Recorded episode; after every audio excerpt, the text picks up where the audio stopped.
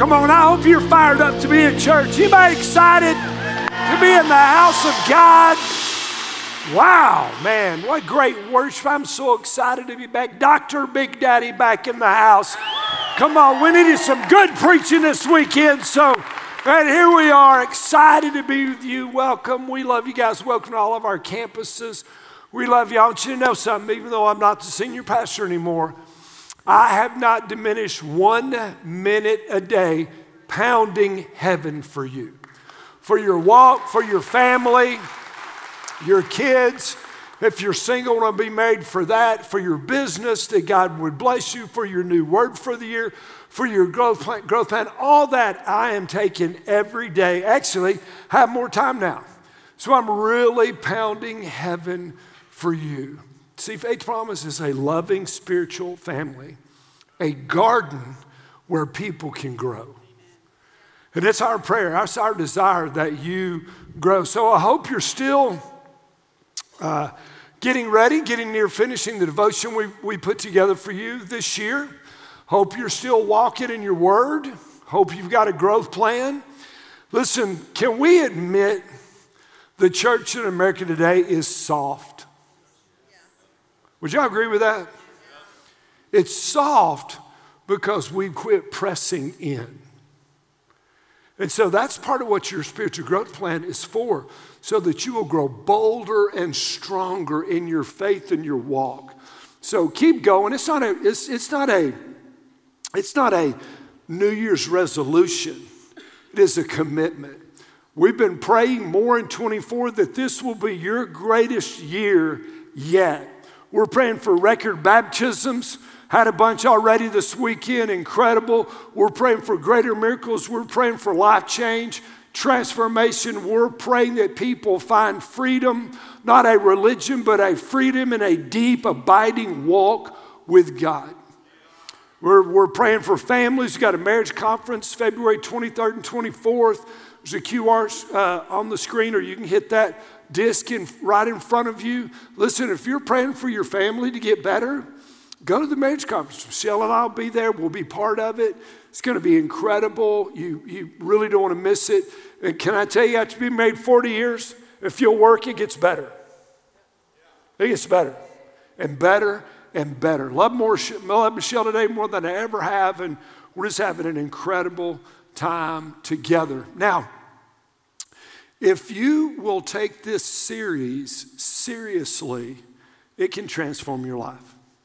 And it just dawned on me the last couple days I've been praying over this message that most of us come to church, we sing, we experience, we hear a sermon, say, oh, yeah, that's good, that's, a little, that's, that's, that's pretty good.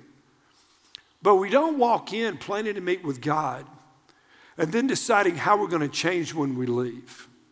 Is that fair? And so really, if you'll get this series where, you, where we're taking out the lies of the enemy and we're placing with the truth of the Word of God, you can walk in greater joy, greater peace, and greater purpose than you ever thought possible. But you cannot walk in joy and freedom and purpose. Listen, come on, if you're listening, say I am, and defend the lies in your heart about you or God. It is the, it's the truth that sets us free. I've been impacted by Pastor Zach and the, and the series so far. Even though I wrote the devotion, Pastor Zach and I, I still read it every day because I want to be right where you are. I'm in the same Bible reading plan. I'm, I'm just there. Helps me connect you at a, at a deeper level. But you know what's crazy? I've got thinking about this series is that all of us are put on the witness stand and, and there's an accusation, there lies that are leveled about us. Y'all get that? And then this is insane. We become the prosecutor, prosecuting the lies against us. Instead of saying this is the truth, the whole truth, and nothing but the truth, we just go ahead and agree with Lucifer. We defend the lies. I can never walk in freedom. I can't, I can't, I can't, I can't. We, we defend all that like it's our own idea. You will never walk in freedom as long as you embrace the lies the enemy believes. Does this make sense? And so when you come to the house of God, whatever, whether you're online or in person, wherever you're at, come on. Expect God to move. So we're going to take a little jaunt together. I'm going to build. This is, sermon's going to be a little different. I'm going to sort of, I'm going to build as we go. So I need you to stay connected. Are you with me? If you're with me, say I'm with you. All right, here's a question. How many would say that you love God? Now, now I'm serious because it's going to matter. So if you don't, don't say yes because you're not going to enjoy this by the end of the message. So I'm serious. How many of you say, I love God? Come on, if you're, come on, are you there? All right. So since we know the number one command in all the Bible is to love God, that's why it's our number one value. We love God. We love people. We discover our purpose. We win our world. So, can we agree that God is God, and since God is God and we love Him, that God gets to define what loving Him looks like? Y'all agree with that? And so He did it. He told us what loving Him looked like. In John 14, 15, Jesus said, If you love me, you're going to keep my what? You keep my commandments. Some of them or all of them? The ones you like or, or the ones you don't like? The ones you feel good about or the ones you don't feel good about? Are you sure? Because, see, the Bible says tithe, and 80% of us don't.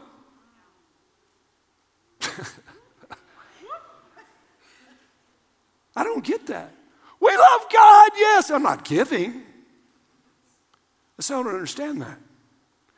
You, he said, does he get to define what loving him looks like? Yes. See, y'all way more down now. Did y'all hear that? so by, by the end of this message, you don't hear nothing. You love God. Come on, this is the truth, the whole truth, and nothing but the truth. So when it comes to loving God, love is a verb, it's an action word. It's an action. So, love is, is not as much about how we feel as what we do. Is that fair? Because we're building. So, loving God requires action on our part. Do y'all agree with that? Romans 2 3 says, For it is not the hearers of the law that are just before God but the doers of the law who are justified. So, here's the deal this Bible is an action book. Would y'all agree? If you love me, you're going to obey me, you're going to obey my commandments, right? And yet, we made it an information book. I don't know when it happened. It happens so slowly, so subtly, so satanically that we've said, I don't have to do it as long as I know it. That's why we come to church fully expecting we won't change anything. So hearts have become calloused. I don't have to obey it because I know it. Does that make sense? And it is killing the kingdom of God in America. There is a reason that darkness is winning the battle in America because we don't shine the light anymore because we know about the light, but we don't shine it. Is that fair? Is that fair? All right, so Jesus tells us in Matthew 28, called the Great Co-Mission. In Matthew 28, Jesus says in verse 19, Go therefore and make, are, literally in the Greek, as you are going to work, to play, to school, wherever, as you're going, see, you're on mission.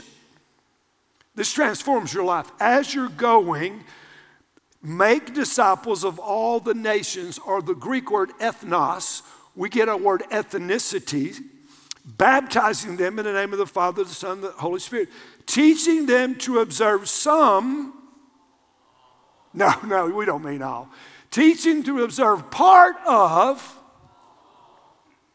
See, can I be honest with you? We are educated so beyond the level of our obedience, it's ludicrous. It's ludicrous.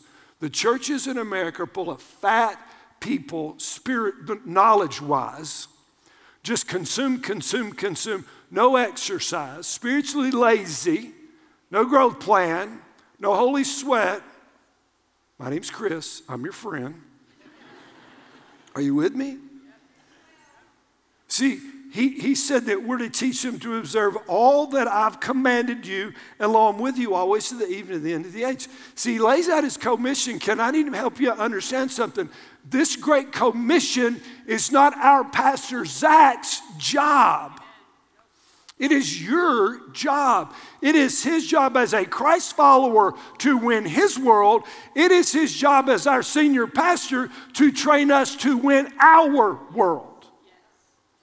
In, in Acts 1 8, it says this But you'll receive power when the Holy Spirit has come upon you, and you shall be my witnesses. Now, we're all his witnesses. Some of us are just mute. We, st- we, we live life every day as we're going, and we're supposed to be making disciples. We don't. So we walk through life spiritually mute, even though we know we refuse to testify. Are you okay? It's going to get worse. I am preaching a month, so I'm unloading everything here. You shall be my witnesses in Jerusalem, in all of Judea, Samaria, and even the remotest parts of the world. Let me tell you what that means. It means as you share the gospel, it starts at home. Jerusalem was home base. You start at home with your family, the people you love most. Don't you want to make sure they're going to heaven? Come on. You, you want to, and then it, then it starts moving north, south, east, and west, concentric circles getting larger. Jerusalem, Judea, Samaria, and the uttermost parts of the world, where we live, work, study, shop, and play. As we're going, as we're playing golf, as we're shopping, as we're working, as we're traveling, as we're on social media, get off the pol- political train. This is going to be the craziest year in the life of America, get off the political train and get on the gospel train. Because if we have revival in America, it won't matter who's sitting in the Oval Office. That is not where the change is. I'm committed. If most church members in America this morning had a choice, they would care more about who's elected this November than who is being born again and who's being left out. I'm, I was committed. See, when you, when you realize that I'm a witness, that I'm a representative, I'm an ambassador, you wake up every day knowing I'm on mission with God and God's gonna move today, God's gonna see miracles today, God's gonna open up a door today, life becomes an exciting adventure. When people tell me the Christian life is boring, I said, Of course it is. You've never lived it. That's insane. Everyday opportunities. Every day when you're looking and loving God, when you're walking on mission, it's awesome. I go to bed at night, can't wait to get up the next day. Let's okay, Lord, I'm gonna work out at this time, and then I'm gonna head to the barn. I'm gonna be by the barn, by the barn at seven o'clock, and we're gonna meet again tomorrow. I can't wait to see you in the morning. Are y'all with me? And I live every day this exciting extraordinary adventure. Why? Because I'm looking for God all over the place.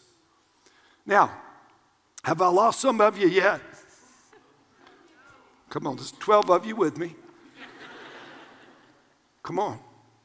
See, you were saved to share the good news of how you got saved.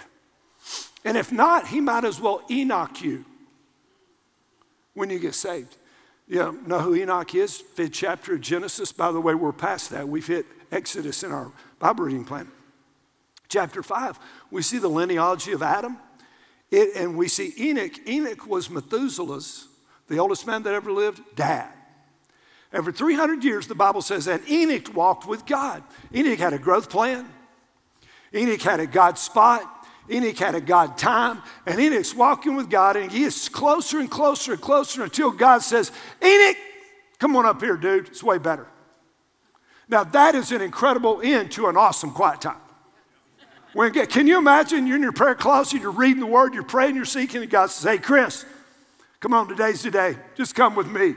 Whoa! Come on, somebody. Man, that's what happened to Enoch. And that's what God would do to you if He didn't want to use you in advancing His kingdom. So the Apostle Paul, in trying to correct some of the wrong lifestyles, writes a bunch of letters to churches. He writes two that we know of to the Corinthian church, and he's trying to correct the lifestyle because the Corinthians are not worried about people in Corinth that were not being saved. So he writes them. This is what he says in 1 Corinthians 9, starting in verse 19. For though I am free from all men, I've made myself a slave to all so that I might do what? Win more. To the Jews, I became a Jew so that I might what? Win Jews. Those who are under the law, as under the law, though not being myself under the law, so that I might win those who are under the law to those who are without the law, as without the law, though not being without the law of God, but under the law of Christ, so that I might win. Do you see a pattern? Win those who are without the law. To the weak, I became weak, that I might win the weak. I become all things to all men, so that by all means save some. I do all things for the sake of the gospel, so that I may become a fellow partaker of it. I love this. It is the lifestyle of every believer to connect with every single person we can connect with Jew, Greek, slave, free, male, female, whatever, so that we might win more. Do you agree with that? It's the lifestyle of a Christ follower. That's what God wants us to do. Let me read it to you. I usually don't do this, but I love this passage out of the message. Now, in my quiet time, in my devotion, I'll read a different translation about every year. Every other year, I'll get a new Bible and, and, and I'll, I'll start, you know, filling in a new Bible. But, but I love the message translation. So, when, but when I preach, I almost I, I always use the American Standard. Let me read this to you. It's come be on the screen in the message, the same passage. Listen to this.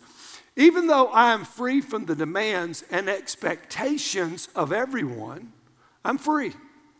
I have voluntarily become a servant to any and all in order to reach a wide range of people religious, non religious, meticulous moralist, loose living immoralist, the defeated, the demoralized, whoever.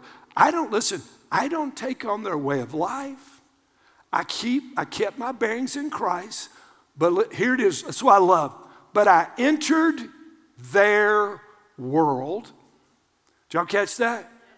These are lost people. I entered into their world and tried to experience things from their point of view. That's what we call connecting. I've become just about every sort of servant there is in my attempts to lead those I meet into a God saved life.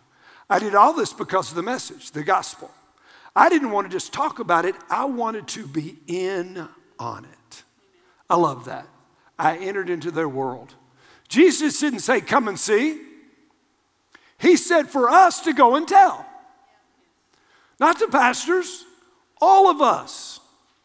You've got to, to enter into their world and experience things from their viewpoint, asking questions, valuing them. Can we agree that it is not the practice of the American church or most of us to enter into the world with lost people. That's why Pastor Zach has led us to a vision of winning the world, starting with 1% of the state of Tennessee. Why? But why? But why? That's where we begin. That's Jerusalem. See, it's all of our jobs. Now, the majority of people in Tennessee that are far from God, they're not coming to church. They're not even going to come if they're invited. But what's encouraging to me is that people that are far from God have not given up on God. They gave up on us because we were mean, prejudiced, judgmental, critical. We didn't enter into their, their world. We didn't experience things from their viewpoint. We just walked in beating people with a Bible and they said, Dunzo. They're still hungry for something. There's still an empty hole in their heart. There's not come to us. Recent survey said 78% of Americans surveyed said a spiritual aspect to their life was very important to them. Now, I love that. People are not turned off by God, they're turned off by us. And so we can, we can work with that. So let me, this series, we've been, we've been rooting out lies and replacing them with the truth. Let me just give you a few lies that many of us have given why we don't enter into their world, experience things from their viewpoint, and share with them how they can be born again. Are you ready? Because if we walked around with a microphone and I said, Tell me the last time you shared the gospel with a lost person, would you even have a story to share? Number one, are you with me? If you're listening, say, I'm listening. It's not my job. It's not my job. Well, the Bible says it is.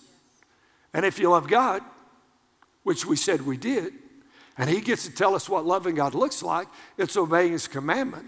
Number one commandment is love God. Number two is love people. Then the Great Commission go win your world.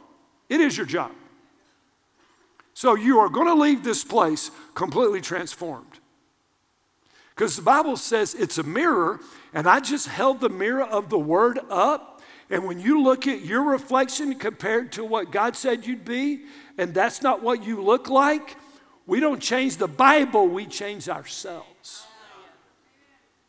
You okay? Or let me get another one.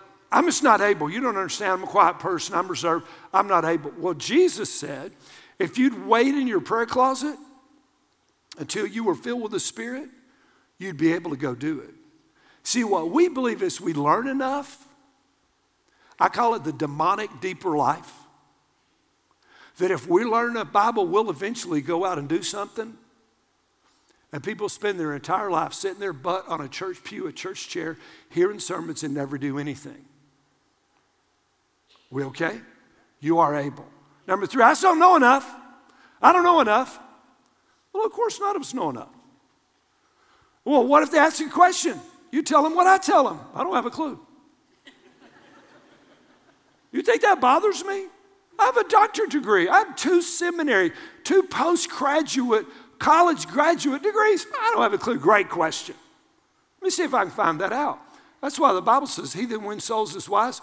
You don't win souls because you're wise. You become wise when you win souls.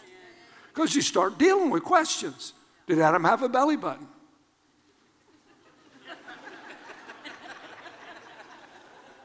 Could God make a rock so big he can't lift it? I don't know. Are you going to hell? We don't start there. I don't know enough. You would if you read your Bible, and you would if you got out there. So we let fear keep us from growing in our faith. Somebody else is going to do it. So no, somebody else to do this. Are you going to let the eternal soul of your family and friends where you live, work, study, shop, play, are you really going to leave that to somebody else when God put them in your life for you to win? Are you really expecting somebody else is going to do what God called you to do? Are you so committed that you're willing to bet their eternity on that? I'm not. I'm not willing to bet it. Are y'all with me? I'm not, I'm not willing. I'm, I'm going to get out there and get busy. Another one I love this so good. It's so good. I ruin my reputation if I hang out with lost people. Somebody needed to tell Jesus that. Oh, yeah, the religious people didn't like it. And the religious people in your life and our lives in America in the 21st century, they won't like you hanging out with lost people either. What did Paul say? I didn't take on their way of life.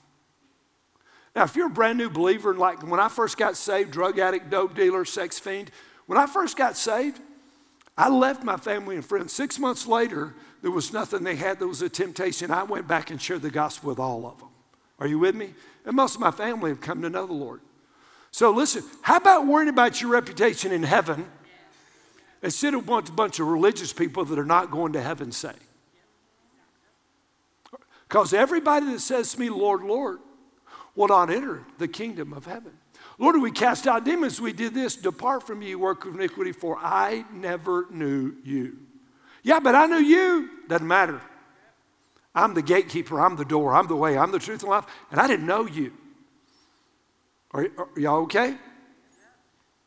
You know, I, I, M- Michelle's brother, Maisel, when I first got saved again and I go to church and, and I go back to college to get ready for ministry, I meet Michelle. I go to Michelle's house for Sunday lunch to meet her parents. Now, I've got an afro this big. Her father is an FBI agent with a gun. I'm a drug addict. I hate policemen. Now, I, that, that changed. I like policemen now. But back then, they were the enemy. And I go meet him. He's FBI, quiet, you know, meet her mom. And then I meet her brother, the most radical Christian I'd ever seen. He was still a high school student. He would go to work, he'd go to school every day, he'd go to the cafeteria, get his, he'd get his lunch, he'd walk out and he'd pick the loner kid by themselves. And he'd go sit down at their table. Well, that'll ruin his reputation. Well, he was voted Mr. Red Bank High School. He was the most popular young man in Red Bank High School. He dated every cheerleader. Every cheerleader. His whole room was covered. I said, There's not this many cheerleaders in Chattanooga. Well, there are two more, and I'm after them. Was a virgin when he got married because I did his wedding. Had never tasted alcohol, never smoked a cigarette. He was my hero. He didn't worry about his reputation with a bunch of religious people. He was out there touching lives. Are you with me? Or my excuse, this is mine. I don't know anybody far from God. I'm not around anybody. My family's saved. I can only witness at Josh Whitehead so many stinking times. And, and, and so what happened is, as I began to believe that lie, I quit looking.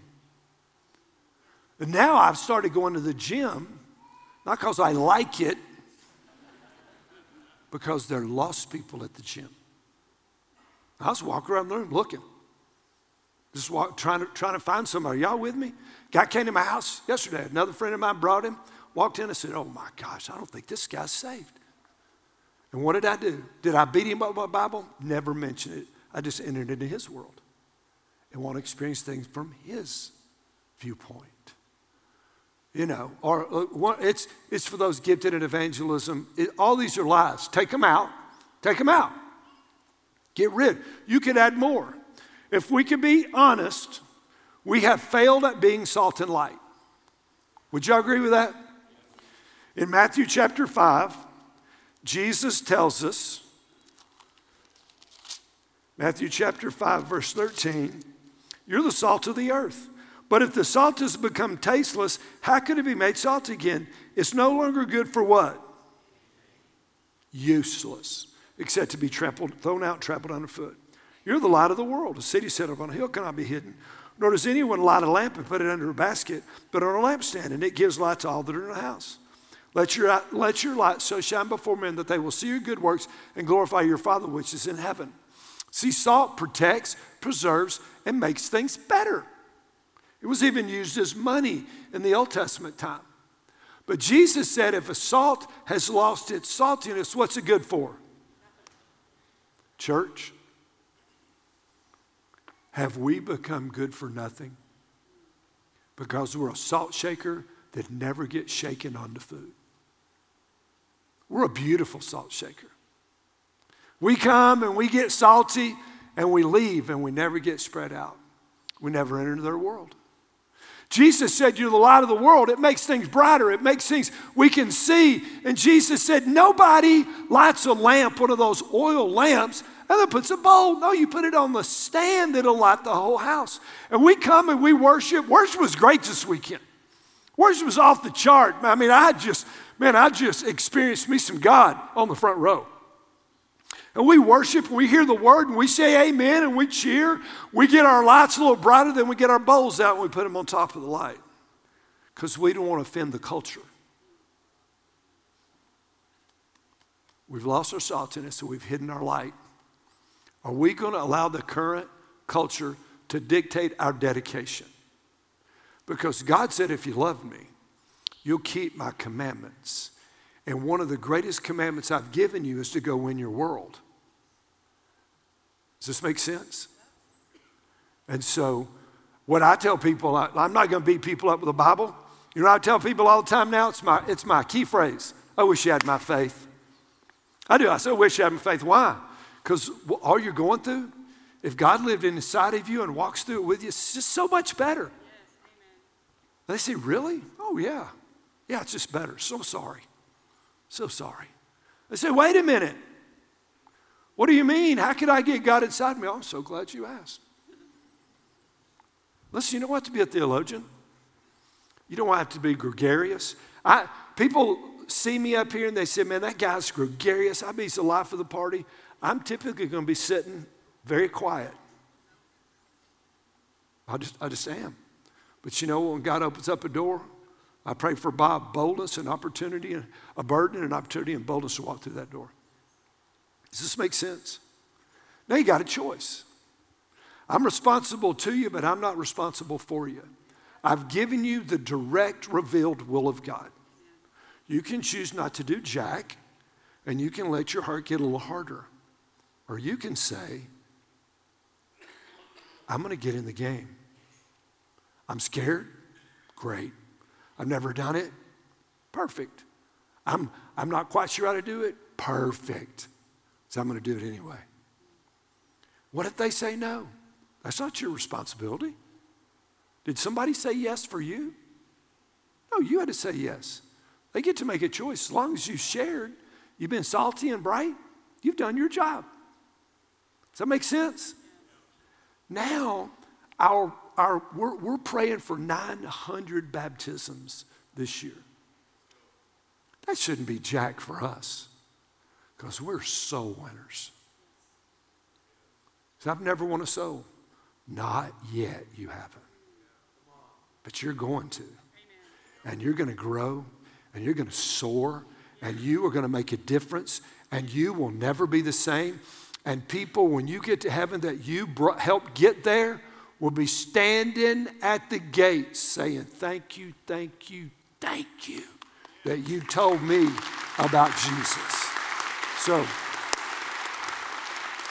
now we got probably 3,000 people with us at all of our campuses in this service.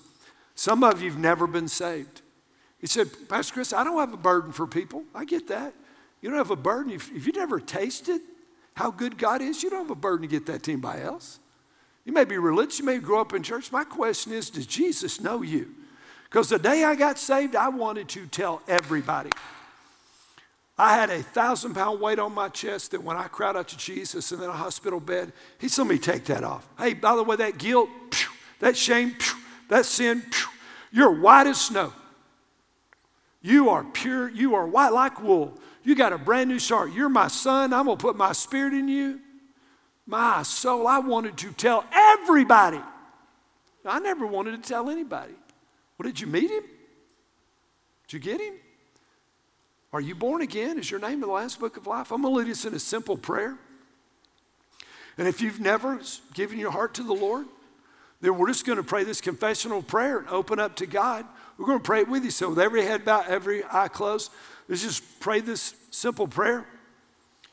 Say, Dear Jesus, I know we're separated. My bad. I want to be with you. So, by faith, I receive your gift of forgiveness and salvation, adoption. Fill me with your love and help me walk with you.